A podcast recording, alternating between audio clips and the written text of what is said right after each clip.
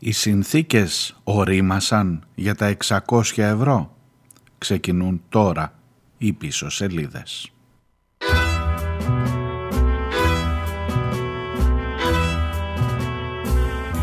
Απριμένα τα χαμόσποι να βήκαν τα μομπιλιά πριν το από μοντάλι. Ma quando la nave trasetta in porta, marito mio mo stan già quarta, ma sera stessa e ve la calai, a poppa tuzzai, po soffunnai con prim vrum Γεια σας, καλώς ήρθατε. Τρίτη και 13. Αλλά τα έχουμε πει αυτά πολλές φορές. Τώρα τι να καταλάβουμε. Εμείς έχουμε περάσει και χειρότερα. Τρίτη και 13 ο Δεκέμβριος. Ξεκινώ με το τραγούδι των 7 συζύγων από Ιταλία μεριά, από Κορσική συγκεκριμένα, χαμηλά. Ε, μου έκανε εντύπωση και έρχομαι έτσι με, ένα, με έναν πληγωμένο αντρικό εγωισμό η στάση σε ό,τι αφορά τις ανακρίσεις στο Βέλγιο. Έχω μια πίκρα, πρέπει να σας τη μεταφέρω, αφού εδώ τώρα μαζί μεταξύ μας τα λέμε όλα.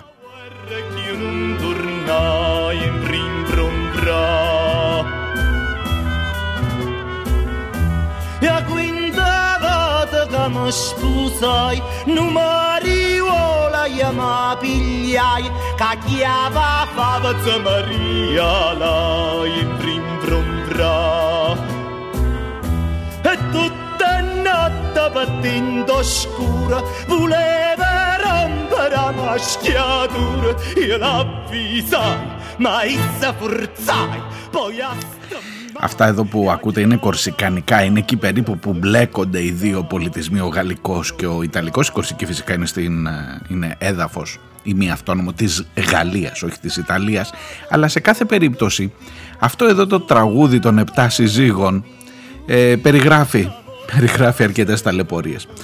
Είναι από την ε, όπερα La Gata Cenerendola, είναι Τσερενέντολα, είναι η γάτα στα χτωπούτα, στα κορσικανικά.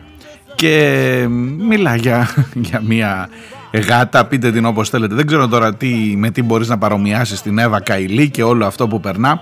Εκείνο που με έχει πληγώσει είναι η ευκολία, εκτός αν είναι υπερασπιστική γραμμή, δεν ξέρω η ευκολία με την οποία δίνει το σύζυγο. Αυτό φταίει λέει για όλα. Αυτό φταίει για όλα. Εγώ δεν ήξερα τίποτα. Του τα έλεγα κιόλας. Του τα έλεγα κιόλας του μπαγάσα. Έτσι είπε στις βελγικές αρχές. Θα μου πεις τώρα εσύ γιατί μπαίνεις στα οικογενειακά τους. Θα έχετε ένα δίκιο. Είναι η αλήθεια. Ma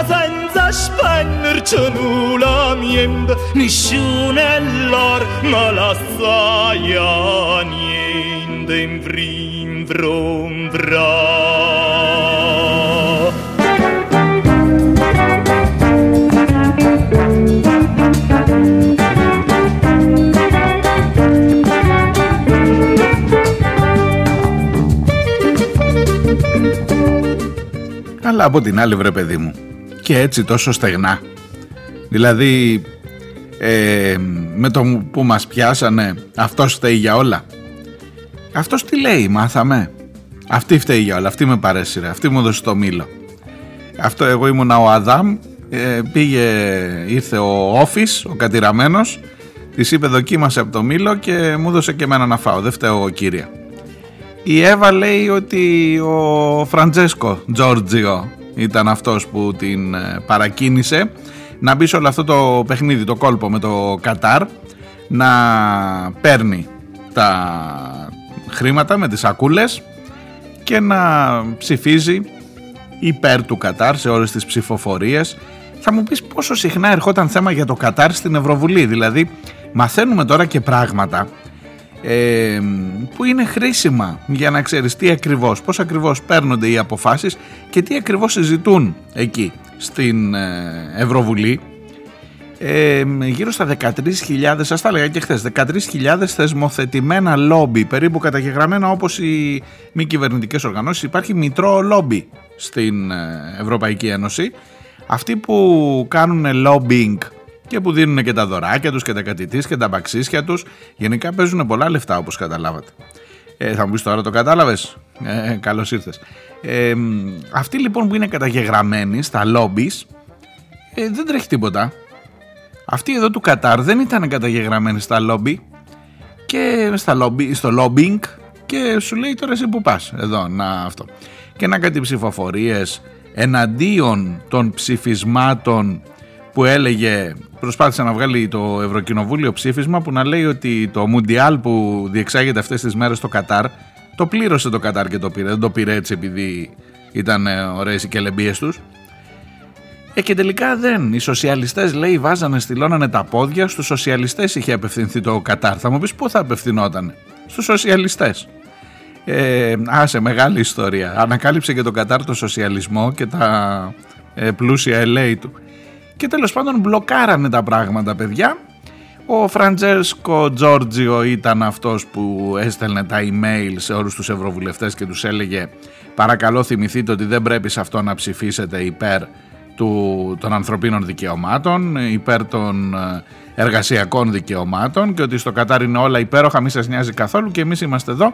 Περάστε και μια βόλτα από το Κατάρ να δείτε τι ωραία που είναι, τι ωραίες που είναι οι σουίτες μας. Και τώρα έρχεται η Καηλή, αφού την πιάσανε ως αντιπρόεδρος και Ευρωπαϊκού Κοινοβουλίου δεν είναι και καμιά τυχαία θέση. 600 χιλιάρικα κατασχέθηκαν στο, ε, στην ε, κατοχή του πατέρα της ή 150 και ακριβά δώρα στο σπίτι ή ανάποδα. Εν πάση περιπτώσει πολλά λεφτά, 750 χιλιάρικα, όχι λίγα και ποιος ξέρει τι άλλο ακόμα. Ε, και τώρα λέει εγώ του τα έλεγα, του Φραντζέσκο. Φραντζέσκο, εσύ δεν τα πληρώσεις όλα. And dance me to your beauty with a burning violin. And dance me through the panic till I'm gathered safely in. And lift me like an olive branch and be my homeward dove. And dance Είχα αντιληφθεί, λέει, τις ε, συνεργασίες του Φραντσέσκο με τον πρώην Ευρωβουλευτή, τον Πιέρ Αντώνιο Παντσέρη, τα λέω λίγο έτσι με ιταλική προφορά, και με τους ηθήνοντες αυτούς εκεί από το Κατάρ και τον είχα προειδοποιήσει. Και επίσης δεν έλεγχα λέει εγώ τα έγγραφα και τον υπολογιστή του, οπότε δεν είχα καμία γνώση για όσα γίνονταν εκεί. Ότι είχες 650 χιλιάρικα, 750 χιλιάρικα αποθηκευμένα στην Μπούγκα ε, ήταν μια, λεπτό, μια λεπτομέρεια μικρή που μπορεί να σου διέφυγε ας πούμε. Βγήκε ο Ευαγγελάτος με το φοβερό ρεπορτάζ να πει ότι ήταν στην κούνια του μωρού. Έχουν και ένα μωρό, ένα μικρό παιδάκι, 1,5 χρονών, 2, πόσο είναι. Και εν πάση περιπτώσει τον πατέρα του παιδιού της στον τάκο κατευθείαν. Έρχομαι με έναν λίγο πληγωμένο αυτό, δηλαδή εντάξει ρε παιδί μου να μπει, μπορεί... θα μου πεις τι, τι να σου πω τώρα, ίσως δεν κάνει να ασχολούμαι με όλα αυτά. Μπορεί να είναι ρε παιδί μου ο άντρας παλικάρι που μπαίνει μπροστά και λέει εγώ και αφήστε την κυρία δεν ήξερε τίποτα. Εντάξει, μπορεί να είναι υπερασπιστική γραμμή που τους είπε ο δικηγόρος. Γιατί η άλλη είναι και αντιπρόεδρος, έχει και μια καριέρα. Ε, ο Φραντζέσκο τι είναι τώρα, σύμβουλος Ευρωβουλευτών που έκανε τη βρώμικη δουλειά. Οπότε σου λέει, άσε να την πληρώσει ο Φραντζέσκο, η άλλη έχει και μια καριέρα. Δεν ξέρεις, μπορεί μετά από λίγα χρόνια να την ξαναψηφίσουν τα κορόιδα στην Ελλάδα. Ε, ναι, ναι, τώρα που το ξανασκέφτομαι, μπορεί να έχει μια λογική και ως υπερασπιστική γραμμή. Αλλά και αυτό εγώ δεν ήξερα τίποτα, αυτός τα έκανε όλα. Ε, είναι μαχαιριά όπως και να το κάνεις. Έχω να σας πω για πιο σοβαρά πράγματα, όχι για τον Φραντσέσκο και για την Εύα στην σημερινή εκπομπή.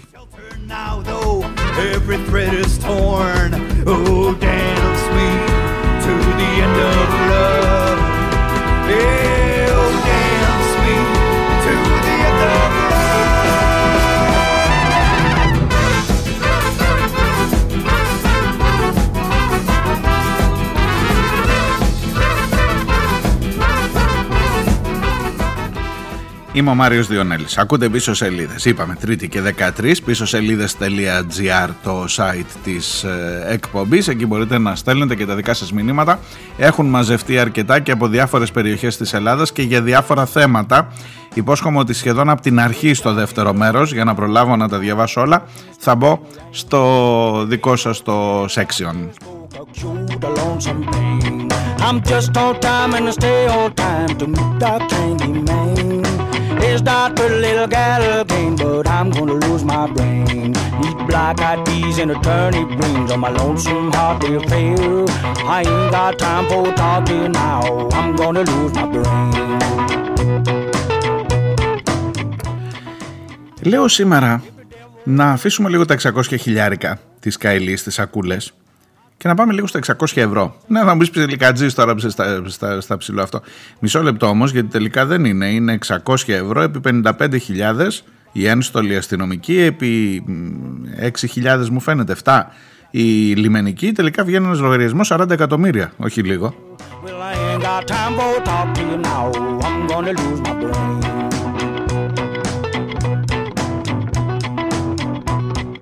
Λοιπόν, έχω μερικές απορίες σήμερα, ε, ε, συντροφικές, αν μου επιτρέπετε.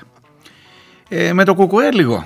Ναι, ναι, όπως ξέρετε με το κουκουέ, νομίζω ότι πολιτικά τουλάχιστον θεωρώντας τον εαυτό μου, ε, το βάζω στην αποδό μπάντα. Πώς να σας το πω ρε παιδί μου, στους καλούς. Εντάξει, να το πω έτσι πολύ σχηματικά. Αλλά εδώ έχω μια απορία πολύ βασική και δεν, ε, όσο ρεπορτάζ και να έκανα, δεν μου λύθηκε η απορία αυτή, δηλαδή δεν, δεν το χωράει το δικό μου το μυαλό. Ακούστε να τα πάρω λιγάκι από την αρχή.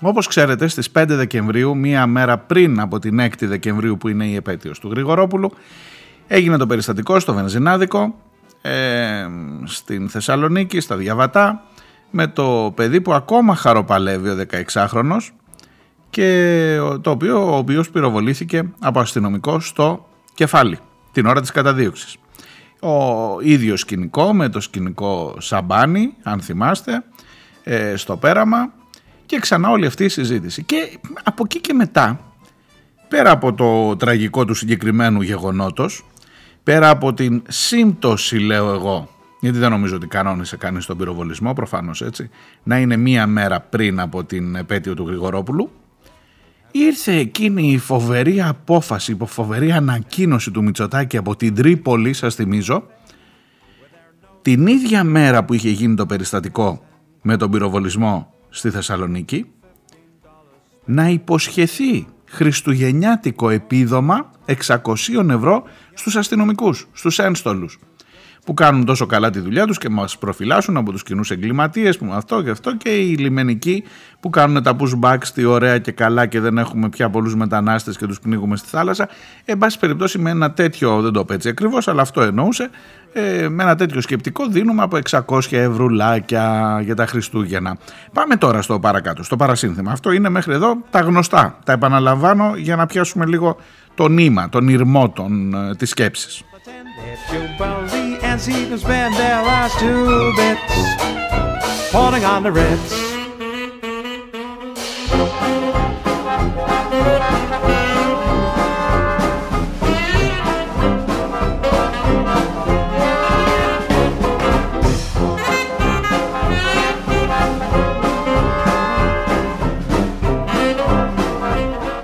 Βγήκανε που λέτε όσοι έχουν σώα στα σφρένα σε αυτήν εδώ τη χώρα βγήκαμε. Και λέγαμε ότι αυτό εδώ είναι μια φοβερή και τρομερή σπέκουλα, ένα κλείσιμο του ματιού στην δεξιά και στην ακροδεξιά ε, και στα σώματα ασφαλείας και στην αυθαιρεσία μέσα στα σώματα ασφαλείας. Ότι ακόμα και αν εξαιρέσεις, αν ξεχάσεις για λίγο ότι έγινε την ίδια μέρα με τον πυροβολισμό στο κεφάλι ενός 16χρονου ε, παιδιού ε, ήταν την παραμονή της επαιτίου ενός άλλου πυροβολισμού από αστυνομικό. 14 χρόνια μετά θα μου πεις, ναι 14 χρόνια. Αλλά είναι μια επέτειος που έχει το συμβολισμό της πια στην ελληνική κοινωνία, σε ένα σημαντικό κομμάτι της ελληνικής κοινωνίας. Και το γεγονός ότι ήρθες εκείνη τη μέρα να ανακοινώσεις επίδομα στον κλάδο από τον οποίο προέρχεται ο δράστης εκείνης της δολοφονίας, Γρηγορόπουλου, στους αστυνομικούς δηλαδή, σε ειδικούς φρουρούς, σε, όλη αυτή την, σε, όλο, σε όλο αυτό το, το κομμάτι, εν πάση περιπτώσει, της ε, κοινωνίας που έχει συγκεκριμένα χαρακτηριστικά και πολιτικά χαρακτηριστικά, ελάτε τώρα μην κρυβόμαστε, ήταν πρόκληση για την κοινωνία, ειδικά σε μια τέτοια συγκεκριμένη μέρα. Βάλε από κοντά και το ότι την ίδια μέρα και αρκετές ώρες μετά έχει μεσολαβήσει ξημερώματα έγινε αυτό στη Θεσσαλονίκη. Το μεσημέρι το ανακοίνωσε στην Τρίπολη. Δηλαδή υπήρχε ένα περιθώριο έστω και για το γεγονός εκείνης της μέρας, της 5ης Δεκεμβρίου, όχι της επαιτίου της 6ης, να κάνει πίσω και να πει εντάξει ρε παιδί μου είναι φορτισμένο το κλίμα, έχεις έναν αστυνομικό, έχεις συλληφθεί, έχει, υπάρχει μια κατακραυγή της κοινωνίας, πάλι πυροβολήθηκε παιδί στο κεφάλι, πάλι όλο αυτό από αστυνομικό. Ε, μάλλον δεν είναι καλό το timing να ανακοινώσουμε σήμερα ε, την, ε, ε, το επίδομα των 600 ευρώ. Τίποτα αυτός εκεί, σήμερα. Ακριβώς και με, με, με, σου πω, ειδικά μετά τον καινούριο πυροβολισμό. Αφού θέλουμε να κλείσουμε το μάτι, να το κλείσουμε καλά-καλά. Να το χαϊδέψουμε το αυτάκι του ακροδεξιού ε, αστυνομικού πλήθους. Και το χαϊδέψανε.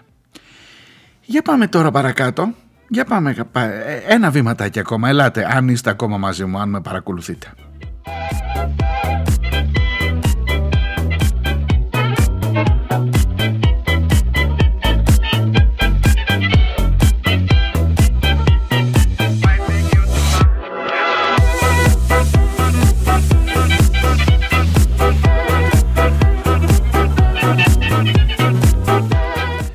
Εχθές το βράδυ αυτό ήρθε στη Βουλή.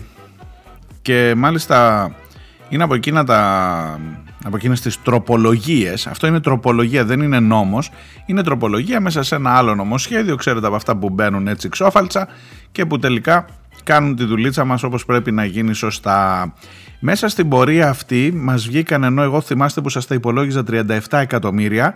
Τελικά μας έδωσαν εδώ τα στοιχεία η συνολική δαπάνη ανέρχεται σε 40 883, 40 εκατομμύρια 883 δηλαδή, ε, που θα είναι μαζί των αστυνομικών και του λιμενικού. 40 εκατομμύρια. Στην πορεία βρήκαμε, επειδή άρχισαν να φωνάζουν και οι πυροσβέστες και επειδή ήταν ένα από τα ζητήματα της κριτικής ότι ρε παιδί μου οι πυροσβέστες που πάνε και σβήνουν το καλοκαίρι της φωτιάς ε, αυτοί δεν είναι ένστολοι μόνο αυτοί που δέρνουν και πνίγουν μετανάστες πρέπει να πάρουν το επίδομα. Ε, για να κατευνάσουν λίγο αυτό βάλανε μέσα και τους πυροσβέστες. Άλλα 8 εκατομμύρια στους πυροσβέστες. Οπότε όποιος φοράει στολή σε αυτή τη χώρα, τουλάχιστον κρατική στολή, εσύ που είσαι μάγειρας, τι να σε κάνω τώρα, άλλη φορά. Άλλη φορά. Ή εσύ που είσαι καμαριέρα. Ε, Όποιος φοράει στολή, αυτός που έχει να έχει κανένα γαλόνι, να έχει κανένα τέτοιο, ε, θα πάρει. Κάτι θα πάρει.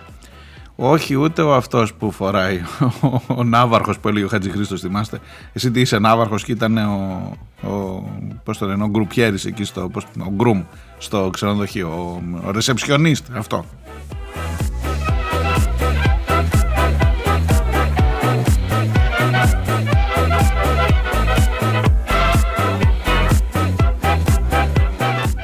Τροπολογία λοιπόν νούμερο 1516 κάθετος 139 τα 600 ευρώ, το έκτακτο επίδομα 600 ευρώ στους ενστόλους της ελληνικής αστυνομίας και του ελληνικού σώματος. Ελαβών. Ήρθε η ώρα της ψηφοφορίας. Σας τα διαβάζω από φιλοκυβερνητικά μέσα. Σας διαβάζω πρώτο θέμα, για παράδειγμα. Ακούστε τίτλο, ακούστε τίτλο για να καταλάβετε. ΣΥΡΙΖΑ και Μέρα 25 καταψήφισαν το έκτακτο επίδομα 600 ευρώ στους ένστολους. Αυτός ο τίτλος τι λέει; Λέει ένστολοι Κοιτάξτε, κοιτάξτε ποιους να ψηφίσετε. Αυτός και εκείνος δεν ψηφίσαν το επιδόμά σας το έκτακτο. Οπότε μαύρος στις εκλογές. Αυτό λέει το δημόσιο. Αυτός ο τίτλος στην ουσία αυτό λέει. ΣΥΡΙΖΑ και ΜΕΡΑ καταψήφισαν το έκτακτο επίδομα 600 ευρώ στους ένστολους. Διαβάζοντας το όμως, έχει και ανάποδη. Καλές άμα αυτοί το καταψήφισαν, ποιοι το ψήφισαν; Και αυτοί που το ψήφισαν μου φαίνονται περισσότεροι από αυτούς που περίμενα ότι θα το ψηφίσουν. Ή κάνω λάθος.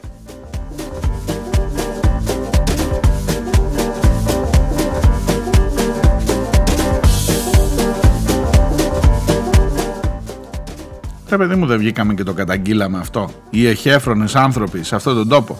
Ή τουλάχιστον όσοι νομίζουμε ότι έχουμε τα μυαλά μας μέσα στο κεφάλι μας.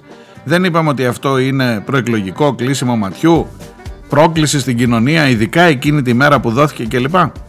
Προφανέστατα ο ΣΥΡΙΖΑ το καταψήφισε και πάρα πολύ καλά έκανε και προφανέστατα και το ΜΕΡΑ 25 το καταψήφισε και πάρα πολύ καλά έκανε. Υπάρχει μια λεπτομέρεια μικρή ότι του ΣΥΡΙΖΑ η εισηγήτρια ε, είχε προαναγγείλει ότι θα το ψηφίσει, λέγεται η κυρία Παναγιώτα Πούλου, είχε, προ, είχε προαναγγείλει ότι θα, στην εισαγωγική της τοποθέτηση είχε πει ότι ο ΣΥΡΙΖΑ θα ψηφίσει τη συγκεκριμένη ρύθμιση.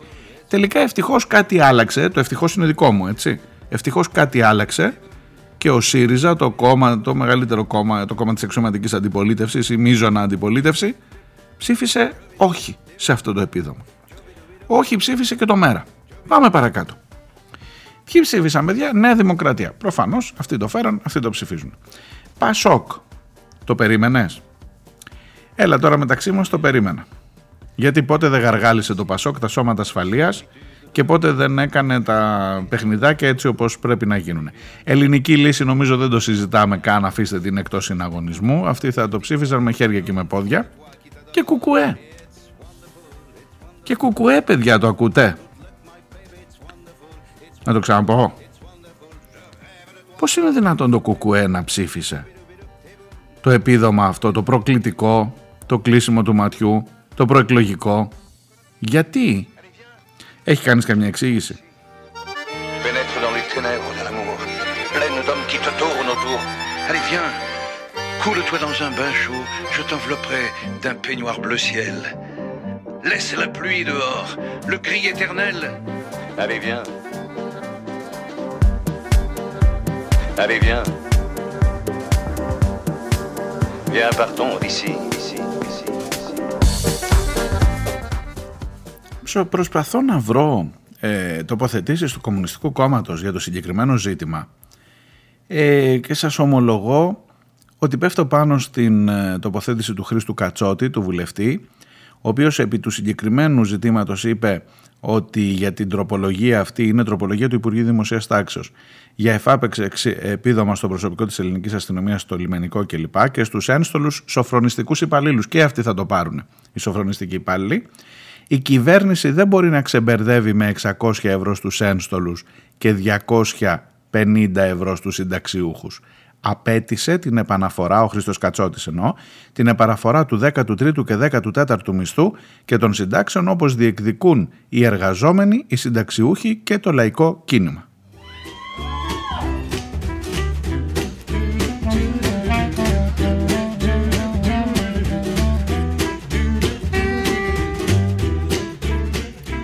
Σας υπενθυμίζω επίσης ότι πριν από δύο χρόνια και επανειλημμένω, όχι μία φορά, το Κομμουνιστικό Κόμμα έχει φέρει ε, τροπολογία προς ψήφιση, δεν εγκρίθηκε φυσικά, ώστε να αυξηθεί στα 600 ευρώ το επίδομα ανεργίας.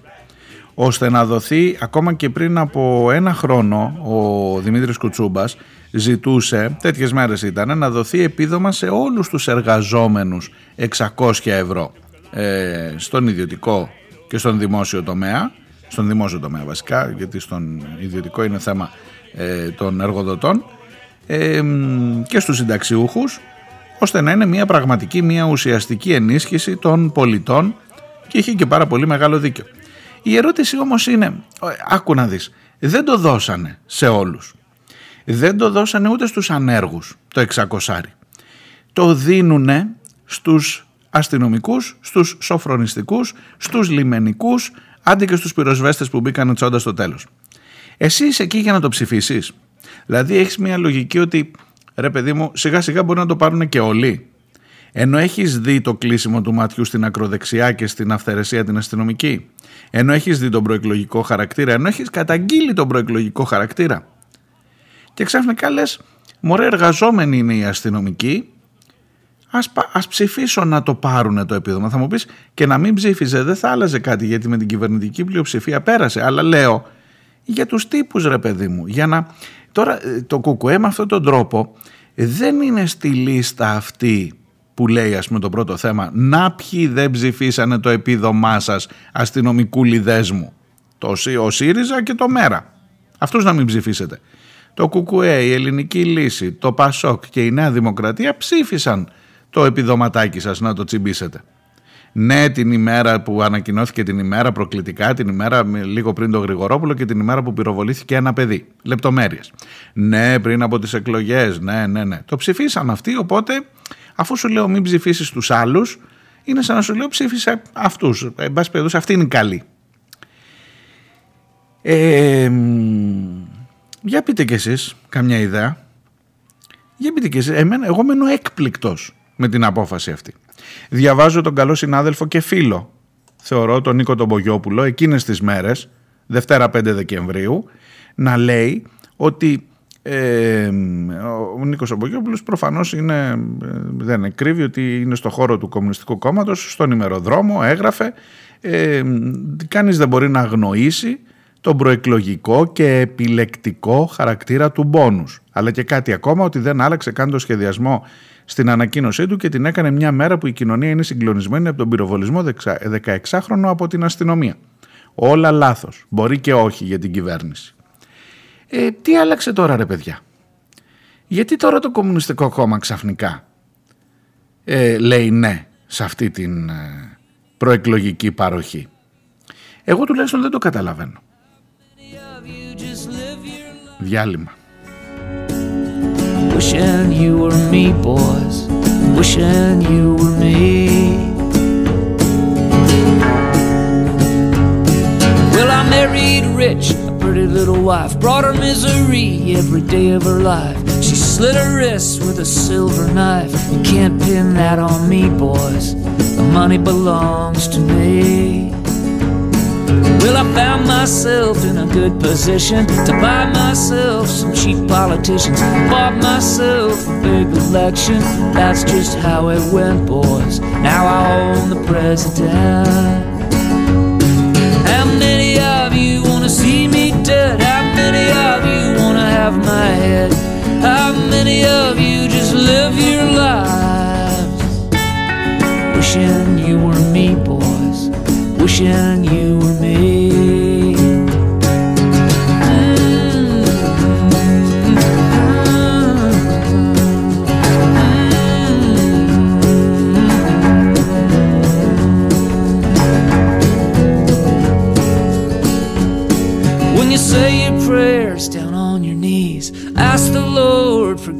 please. If it crosses your mind, say one for me, cause I know where I'm bound, boys. I know where I'm bound. Cause I started out with one lone dollar, gambled with a man, and I won me another. Bought me a gun, and I robbed my brother. I'm bad, but I don't care, boys. Gonna be a millionaire. Gonna be a millionaire, boys. Gonna be a millionaire.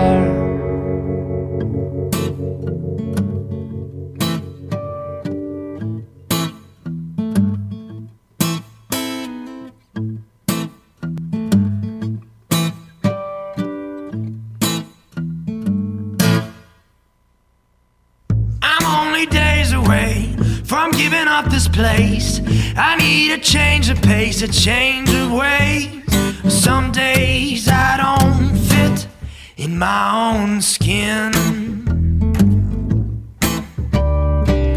I am uncomfortable, I guess, cause after all, I'm just a carbon ball, a house and a soul. Just getting by,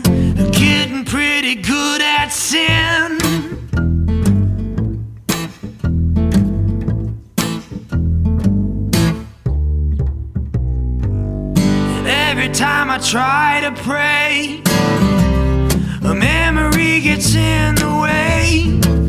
And I forget what it was I was supposed to say. Hiding in my palisade, writing on a blank white page, keeps my demons one more day away.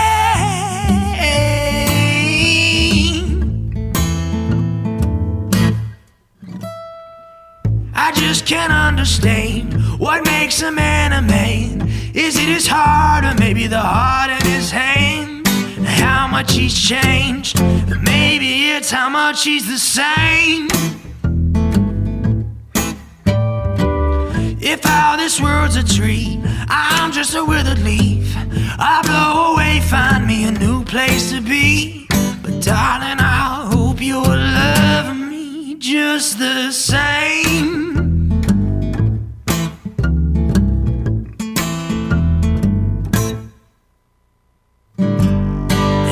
time I try to pray, a memory gets in the way, and I forget what it was I was supposed to say.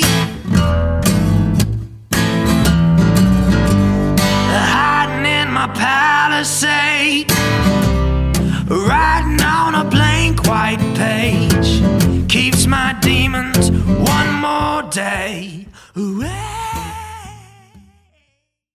Thank you.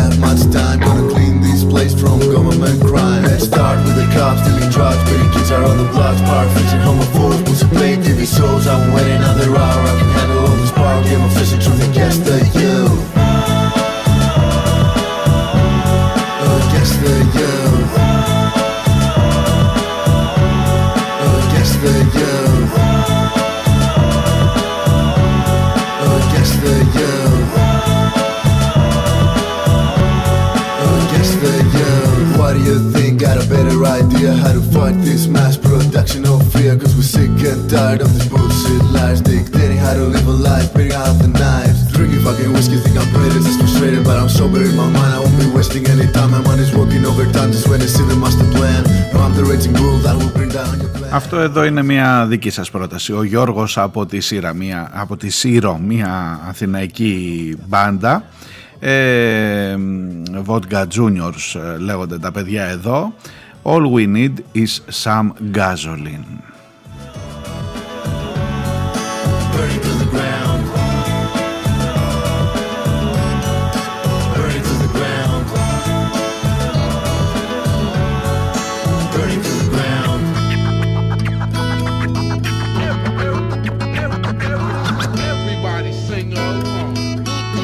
Μιλώντας για την αστυνομία, για τα ναρκωτικά, για τους ξελουδαρμούς παιδιών στα τετράγωνα, για τους ομοφοβικούς, για ό,τι ε, μην ε, χαρακτηρίσω τώρα η λέξη ε, που παίζεται στις τηλεοπτικές ε, εκπομπές, για όλο αυτό το παιχνίδι εξουσίας που δεν μπορώ να διαχειριστώ, για την λογοκριμένη αλήθεια ενάντια στην νεολαία, για την μαζική παραγωγή φόβου. Ε, μήπως έχεις καμιά καλύτερη ιδέα; Στο τέλος η τελική πρόταση είναι πως χρειαζόμαστε. Το μόνο που χρειαζόμαστε είναι λίγη βενζίνη.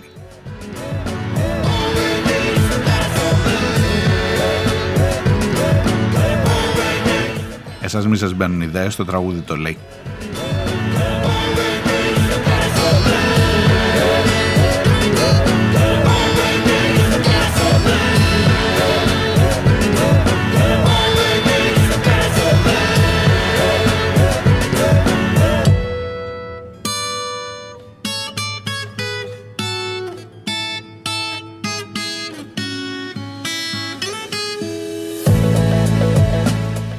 Γράφει ο Γιώργος ότι η μπάντα αυτή χρόνια τώρα μας συνιστά always question authority. Πάντα να ρωτάς την ε, εξουσία της αρχές. Γιατί το μείζον που θα έπρεπε να μας απασχολεί τώρα και πάντοτε δεν είναι το χρώμα της εξουσίας αλλά το ποιόν της. Όσα κάνει αλλά και όσα δεν κάνει.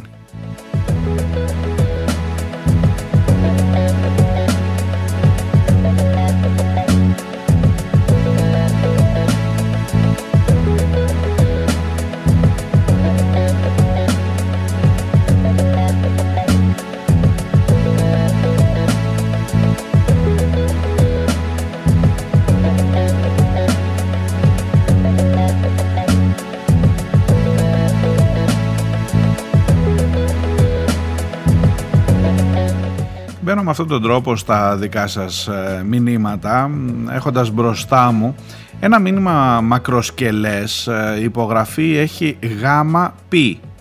Ε, email είναι η διεύθυνση που, ο τίτλος που γράφει πάνω και γράφει υποκλοπές και δημοσκοπήσεις. Ο γάμα πι ή η γάμα πι δεν ξέρω μου γράφει ε, ένα μεγάλο μήνυμα που λέει ότι σε άκουγα σε μία από τις εκπομπές να λες ότι από την μία βρίσκονται οι σημερινοί παρακολουθούμενοι και από την άλλη ο Πιτσιόρλας και θα ήθελα μου λέει να σου γράψω τη γνώμη μου για αυτό. Κατά τη γνώμη μου λοιπόν οι καταστάσεις δεν είναι συγκρίσιμες. Σύμφωνα με τα ρεπορτάζ αλλά και τα τεκμήρια και τις καταθέσεις στην Επιτροπή Διαφάνειας η παρακολούθηση του Πιτσιόρλα έγινε με εισαγγελική παραγγελία δικαστικό συμβούλιο με συγκεκριμένο στόχο και αιτιολογία την διακρύβωση ιδιαίτερα σοβαρών εγκλημάτων νομίζω με το θέμα των εκτάσεων στην Ζάκυνθο. Πολύ σωστά νομίζεις γάμα πι όπου πάλι ήταν εμπλεκόμενο, συγγνώμη τώρα μια παρένθεση, πάλι ήταν εμπλεκόμενο το Κατάρ και ο Εμμύρης από εκεί. Με αυτό το Κατάρ έχουμε μπλέξει πάρα πολύ έτσι. Κλείνω την παρένθεση, θα σας τα πω παρακάτω, υπάρχει και άλλο μήνυμα από τον ε, Φώτη. Οι ίδιες λοιπόν πηγές λένε ότι ο Τσίπρας το έμαθε όταν έγινε πρωθυπουργός, για τον Πιτσιόρλα λέμε, και δεν παρενέβη για να διακοπεί η παρακολούθηση, μια και υπήρχε δικαστική έρευνα σε εξέλιξη. Αυτό κατά τη γνώμη μου είναι σωστό, μια και η εκτελεστική εξουσία σέβεται την έρευνα της δικαστικής. Το όλο σκηνικό ωστόσο δεν έχει καμία σχέση με τις τωρινές παρακολουθήσεις όπου οι εντολές δίνονται αδιαφανώς με στοχεύσεις που δεν φαίνεται να έχουν καμία απολύτως σχέση ούτε με την εθνική ασφάλεια ούτε με την διερεύνηση σοβαρών εγκλημάτων.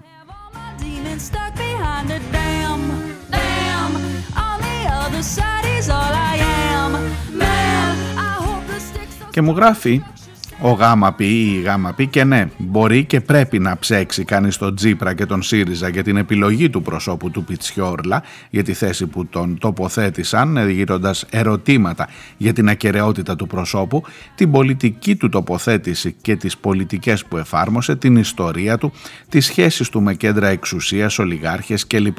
Ευτυχώς που τα λες, παρένθεση πάλι, γιατί αυτό εκεί πήγαινε η απάντησή μου, η σκέψη μου για την απάντησή μου.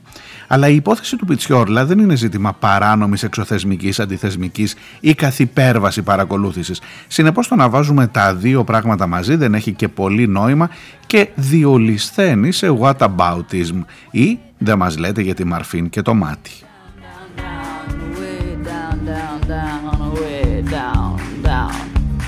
My god, oh my god, I think I found myself about 30 yards out from that damn old dirty spot. But you always want what you don't got. I said, oh my god, oh my god, I think I found myself about 30 yards Νομίζω πως αυτό θα συμφωνήσουμε κατά βάση. Ε, ναι, δεν είναι οι ίδιες οι παρακολουθήσεις. Και στο κάτω-κάτω και ποσοτικά να το πάρεις. Από τη μία έχεις ένα μπιτσιόρλα και από την άλλη έχεις το μισό Υπουργικό Συμβόλαιο, τον αρχηγό των Ενόπλων Δυνάμεων, την ίδια την εισαγγελέα της ΕΕΠ ευρωβουλευτές, βουλευτές, δημοσιογράφους, τι να λέμε τώρα. Προφανώς δεν είναι συγκρίσιμα. Ε, εκείνο που το, το, το απαντάς όμως, το λες ήδη στην ε, ερώτησή σου μέσα. Εκείνο που είναι ενδιαφέρον, πολύ καλά έκανε ο Τσίπρας, αν εφόσον και μάλιστα στην υπόθεση της Ζακίνθου, που την υποστήριξε μετά και ο Άδωνης, αν θυμάσαι, με τα βοσκοτόπια που γίνανε εξαφνικά ιδιωτική περιουσία και πουλήθηκαν στον Εμμύρη και πήγαινε να καταπατήσει το μισό νησί. Ε, προφανώς υπήρχε ένα ζήτημα ε, ζημίας του δημοσίου και των ιδιωτών κατοίκων της περιοχής και των πολιτών εκεί και προφανώς πάρα πολύ καλά έκαναν και παρακολουθούσαν τον Πιτσιόρλα. Το ερώτημά μας είναι γιατί παρέμεινε ο Πιτσιόρλας και μετά πρόεδρος του ΤΑΙΠΕΔ, μετά έγινε υφυπουργός οικονομικών, μετά ήταν ο υφυπουργός που έλεγε, αναπληρωτής υπουργός οικονομικών, εν πάση περιπτώσει. Μετά ήταν που έλεγε Δεν μπορώ να φανταστώ την ε, Κρήτη χωρίς καζίνο. Εδώ του το έχουμε κρατημένο ακόμα αυτό, να ξέρεις. Ο Πιτσιόρλας έδωσε την άδεια για να γίνει καζίνο. Δεν έχει γίνει ακόμα, αλλά όταν θα γίνει με δόξα και τιμή, ΣΥΡΙΖΑ θα γράφει πάνω. Άστο τώρα, πονεμένη ιστορία κι αυτό. Ο Πιτσιόρλα ήταν αυτός που διαχειρίστηκε την ιστορία με τα αεροδρόμια της Φράπορτ μετά τη συνέχεια λεφτή και μετά που έπεσε η κυβέρνηση τη ΣΥΡΙΖΑ πήγε και έπιασε δουλειά στις αεροπορικές εταιρείες που εξυπηρετούνται από την ή που εξυπηρετούν στην εταιρεία που κάνει holding στην Fraport κλπ. Άσε τώρα σου λέω πονεμένη ιστορία γιατί ήταν τόσο καιρό εκεί και ο Πιτσιόρλα και ο Σαγιάς που ήταν ο δικηγόρος του Εμμύρη του Κατάρ. Να το πάλι το Κατάρ μπροστά. Αυτό είναι το ερώτημα για το ΣΥΡΙΖΑ, το έβαλες ήδη.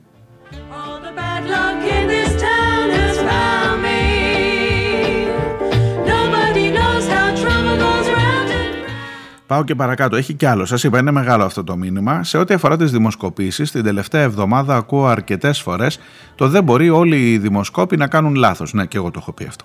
Σίγουρα δεν μπορούν. Στο δημοψήφισμα, για παράδειγμα, όπου όλες οι κοινωνικές ομάδες ήταν με το ναι, έπεσαν 20 μονάδες έξω. Τεράστιο ποσοστό που δεν δικαιολογείται εύκολα από αλλαγές συμπεριφοράς του σώματος ή αποκλήσεις. Στις εκλογές του Σεπτεμβρίου το 2015 έπεσαν 8 μονάδες έξω και πάλι είχαμε δικαιολογίες από την πλευρά των δημοσκόπων σχετικά με το γιατί απέτυχαν.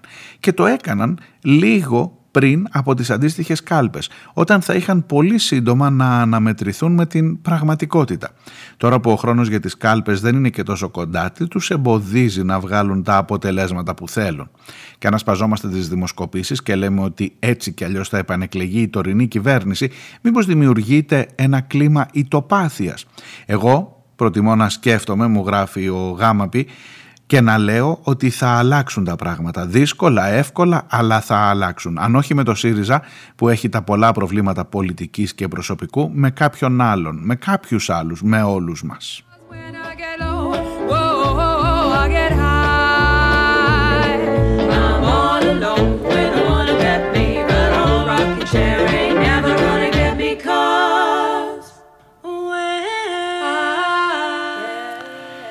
Και μου λέει θα κλείσω με ένα μικρό σχόλιο πάνω στο καταπληκτικό εφιολόγημα του Πρωθυπουργού ότι δεν έχουν γίνει παρακολουθήσεις γιατί δεν είχε χρόνο να τους παρακολουθεί ο ίδιος. Είναι μου λέει το επόμενο στάδιο είναι να απαντήσεις στις εγκλήσεις για αστυνομική βία ότι δεν έχει τη σωματοδομή και τη δύναμη να τους δείρει, να τους βασανίσει ο ίδιος.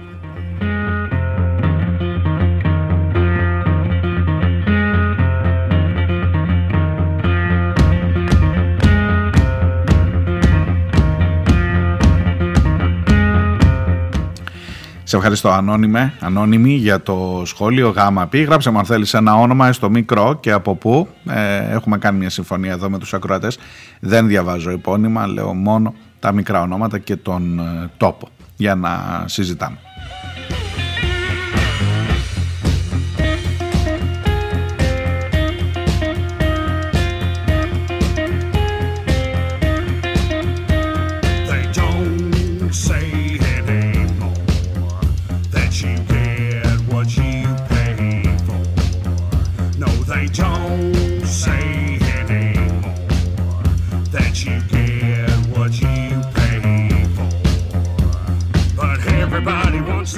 Φώτης από την Μυτιλίνη, νομίζω κουμπώνουν αυτά τα δύο, ε, μου λέει για την υπόθεση του Κατάρ, ε, που να το πάλι το Κατάρ μπροστά μας, αυτό με τη Ζάκυνθο, ε, τότε που παρακολουθούσαν τον Πιτσιόρλα.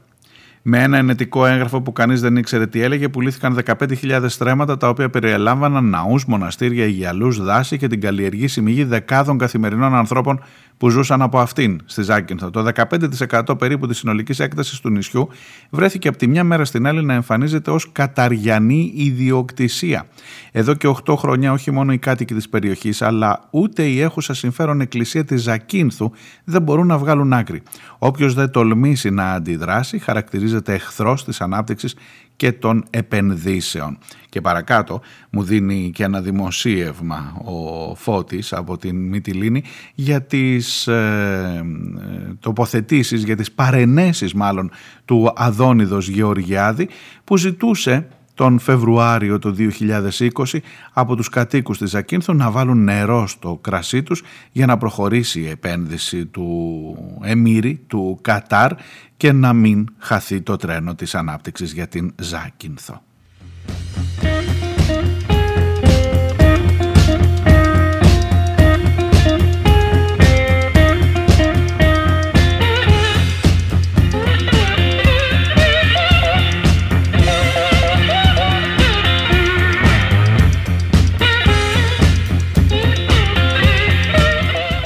Έχω την εντύπωση Φώτη, ε, το δημοσίευμα είναι λίγο πιο παλιό, έχει, έχει τελειώσει νομίζω ή έχει πάει θετικά για τους ανθρώπους εκεί και έχει χάσει στα δικαστήρια ο Εμμύρης και στην ουσία έχει απομακρυνθεί, έχει αποχωρήσει από το σχέδιο αυτό της ε, επένδυσης. Ε, μάλλον μετά σκέφτηκε πού να ρίξω καλύτερα τα λεφτά μου. Ας τη θα πάμε να πιάσουμε Εύα Καηλή, ε, Ευρωκοινοβούλιο που είναι και πιο μεγάλο το κίνητρο και τα κέρδη.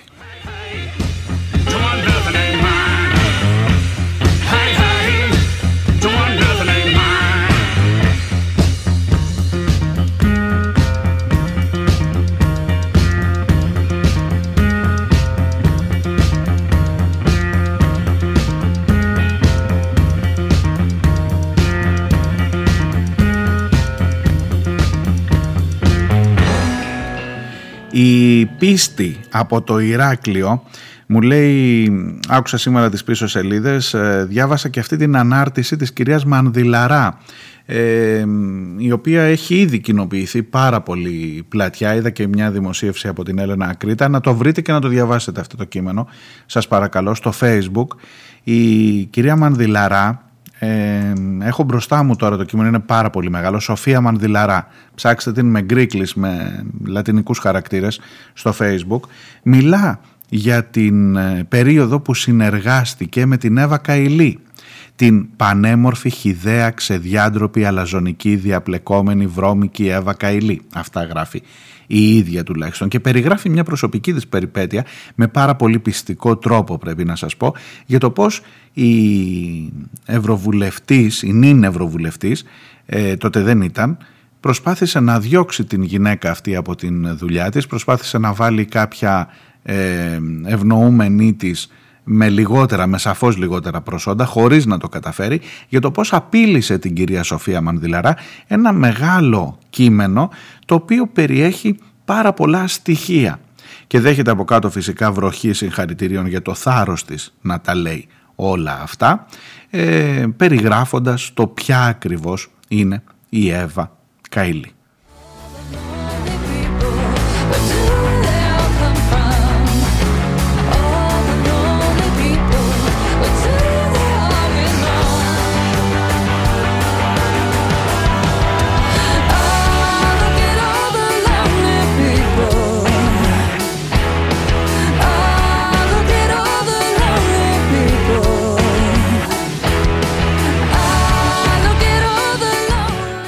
Ο φίλος ο Αντώνης από την αρχαία Ολυμπία μου στέλνει μια φωτογραφία του Μητσοτάκη, παιδιά, από την ώρα της συζήτησης στην ε, Βουλή για τις υποκλοπές, για το νόμο που έφερε η κυβέρνηση για τις υποκλοπές. Ψηφίστηκε ο νόμος, ξέχασα αυτά να σας τα πω εγώ. Ξέχασα, είδατε ρε παιδί μου, καμιά φορά σε παίρνει, σε παρασέρνει επικαιρότητα. Καθίστε μισό λεπτό να σας διαβάσω το μήνυμα του Αντώνη. Μου λέει: Δες τη φωτογραφία και άμα τη δείτε, πραγματικά είναι ένα ύφος του Μητσοτάκη. Κατά τη γνώμη μου, δεν υπάρχει χαρακτηριστικότερη απεικόνηση της προσωπικότητας του ατόμου. Έπαρση, αλαζονία, πλήρης αδιαφορία για τα συμβαίνοντα, με λίγα λόγια, γράψιμο, αλλιώς το λέει, αλλά δεν σας το λέω τώρα έτσι όπως είναι, στο έπακρο.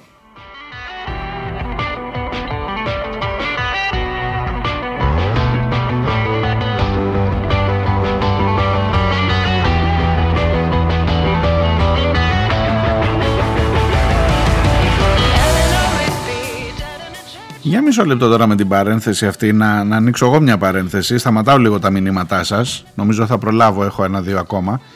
Ε, για έλατε να πάμε. Θυμάστε πουλάκια μου που λέγαμε.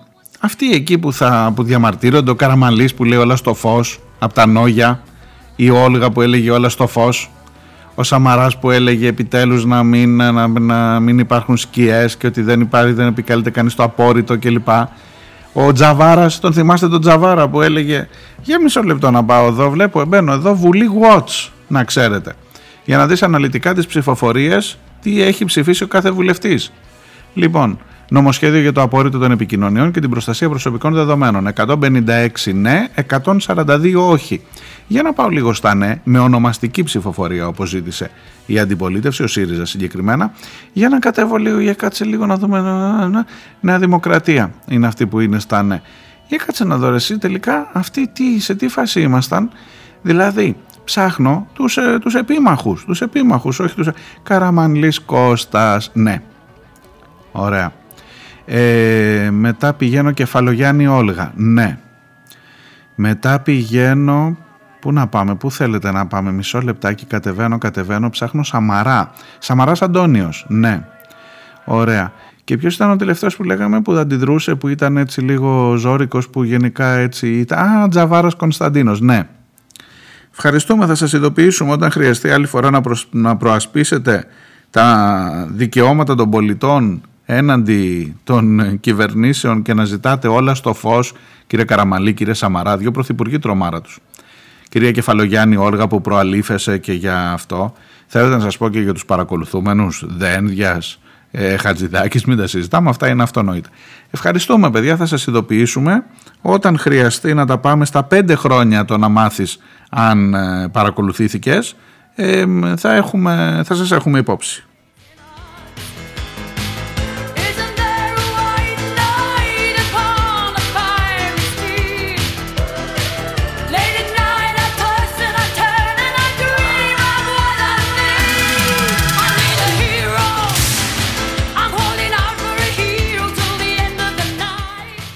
Ο Στάθης από το Ηράκλειο. Ο παγκοσμιοποιημένος καπιταλισμός έχει απλώσει τα πλοκάμια του παντού. Το The Lobbying το συναντάμε οπουδήποτε, από το Δημοτικό Συμβούλιο μιας μικρής κομμόπολη μέχρι το Ευρωκοινοβούλιο.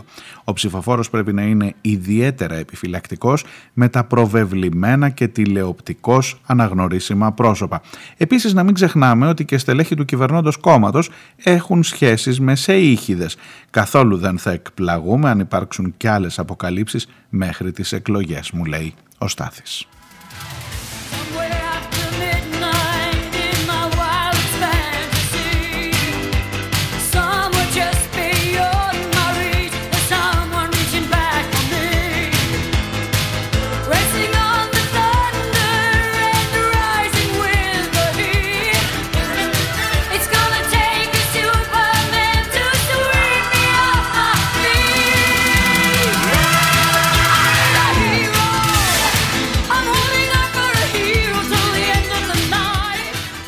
φίλος ο Μπερσέκερ από την Κέρκυρα μου έχει στείλει ήδη από το Σαββατοκύριακο και με αυτό το μήνυμα θα τελειώσω μια ιστορία η οποία Μπερσέκερ επαναλήφθηκε και στα Χανιά να ξέρεις ε, την Κυριακή το βράδυ. Ασθενής στους Παξούς λίγο πιο κάτω από την ε, Κέρκυρα η οποία έχασε τη ζωή της διότι δεν έγινε ποτέ η διακομιδή. Γιατί ένα νησί, μια γυναίκα 82 ετών υπέστη οξύ εγκεφαλικό επεισόδιο και στάθηκε αδύνατη η μετακομιδή της με τα επίσημα κρατικά μέσα από τους Παξούς στο νοσοκομείο Ιωαννίνων. Ε, και τελικά η γυναίκα ε, κατέληξε. Δεν βρήκαν τρόπο να την μεταφέρουν. Την πήγανε με ιδιωτικό ταχύπλο στην Πλαταριά, φαντάζομαι είναι απέναντι πλευρά ε, δεν ξέρω που είναι η πλαταριά ακριβώς. Εν πάση περιπτώσει όμως ε, δεν κατάφερε η γυναίκα να σωθεί. Το πόσοι είναι οι γιατροί για τους 4.000 ανθρώπους που ζουν στο νησί, στους Παξούς, δύο. Το πόσα λεφτά βγάζουν οι Παξοί το καλοκαίρι που είναι από τα πιο ακριβά ελληνικά νησιά όπως μαθαίνω και διόρθωσε με Μπερσέκερ σε αυτό το πόσα λεφτά κυκλοφορούν στους Παξούς αλλά δεν έχεις γιατρό δεν έχεις τη δυνατότητα έστω ένα αέριο μέσο αξιόπιστο να κάνεις μια διακομιδή αυτών των 4.000 ανθρώπων όταν θα τους συμβεί κάτι όπως συνέβη τώρα, επίσης είναι κάτι που πρέπει να σε απασχολήσει. Λέω λίγο.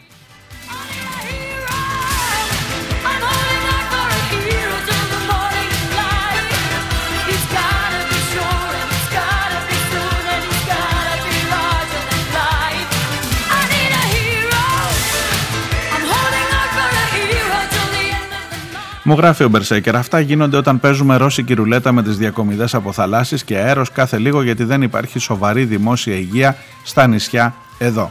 Το να γίνει το κακό είναι θέμα χρόνου και το ασθενοφόρο θα αργήσει και η θάλασσα θα έχει μποφόρ. Όλα μπορούν να πάνε στραβά. Ο ρόλος του κράτους όμως είναι να προετοιμάζεται για το χειρότερο. Τι να σου πω, μου λέει, το πόσα εκατομμύρια βγαίνουν στους παξούς κάθε καλοκαίρι. Αρκετά για να χτίσουν 10 νοσοκομεία και τελικά έχουμε δύο γιατρούς για 4.000, ανθρω... 4.000 ανθρώπους σε ένα νησί.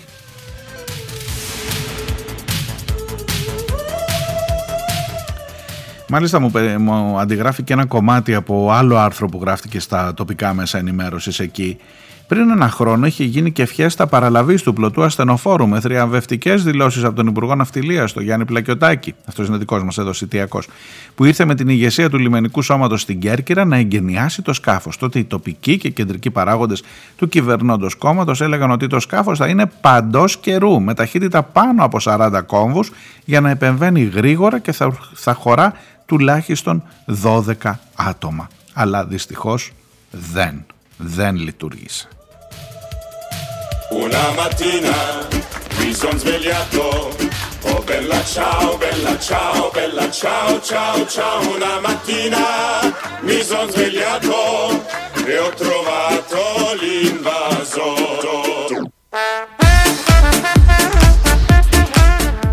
Αυτά τώρα που σας γράφω μου τα έγραφε ο Μπερσέκερ το Σάββατο. Την Κυριακή μου γράφει σήμερα ήμασταν και χωρίς ρεύμα για 11 ώρες. Μια χαρά τώρα και εσύ να σου πω κάτι θέλεις και ταχύπλο. Θέλεις και να σώζονται οι ζωές. Θέλεις και ρεύμα.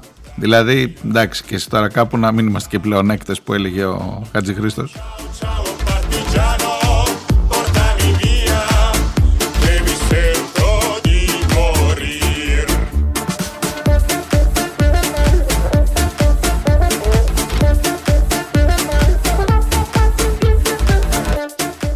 Και η Χρυσούλα από τη Ρόδο μου λέει που χάνουμε τις ε, εκπομπές της παρασκευής, ε, τα, τα γεγονότα, να καηλίδε και τέτοια.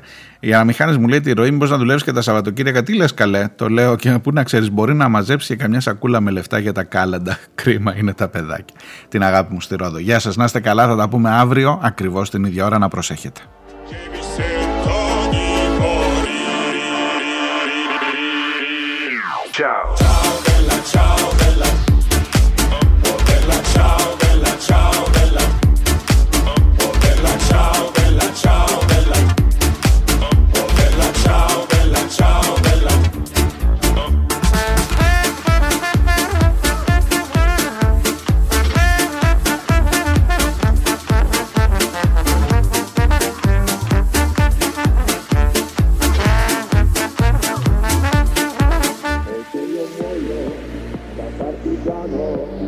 bella ciao, bella ciao, bella ciao, ciao, ciao, e se io muoio da partigiano, tu mi devi seppellir, e questo è il fiore del partigiano, bella ciao, bella ciao, bella ciao, ciao, ciao, e questo è il fiore del partigiano, morto per la libertà. Ciao.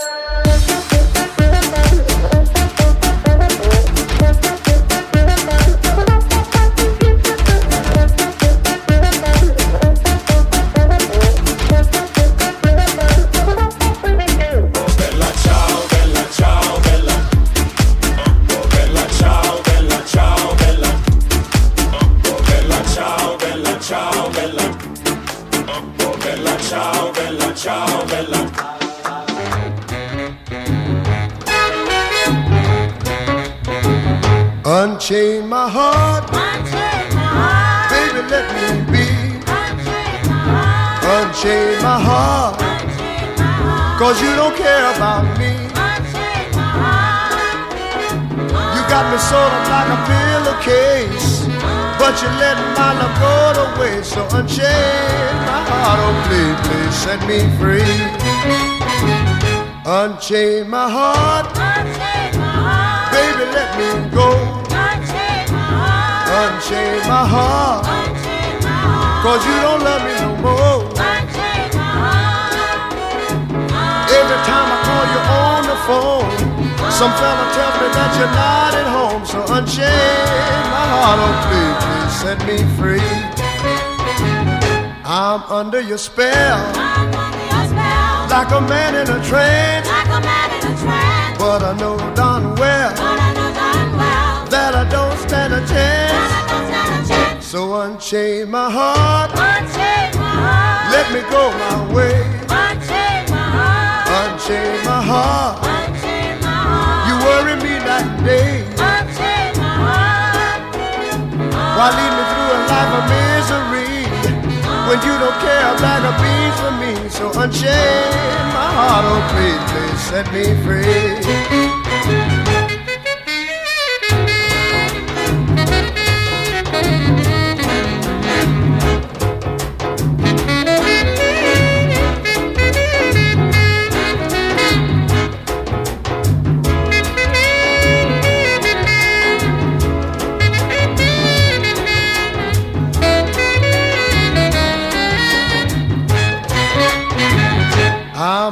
spell. I'm under your spell. Like a man in a trance. Like a man in a trance. Wow, you know darn well. That I don't stand a chance. So unchain my heart. Unchain my heart. Let me go my way. Unchain my heart. Unchain my heart. You bury me night and day. Unchain my heart. Me through a life of misery when you don't care about the means for me. So unchain my heart, please, please set me free. Please set me free. I want you set me free. Please set me free.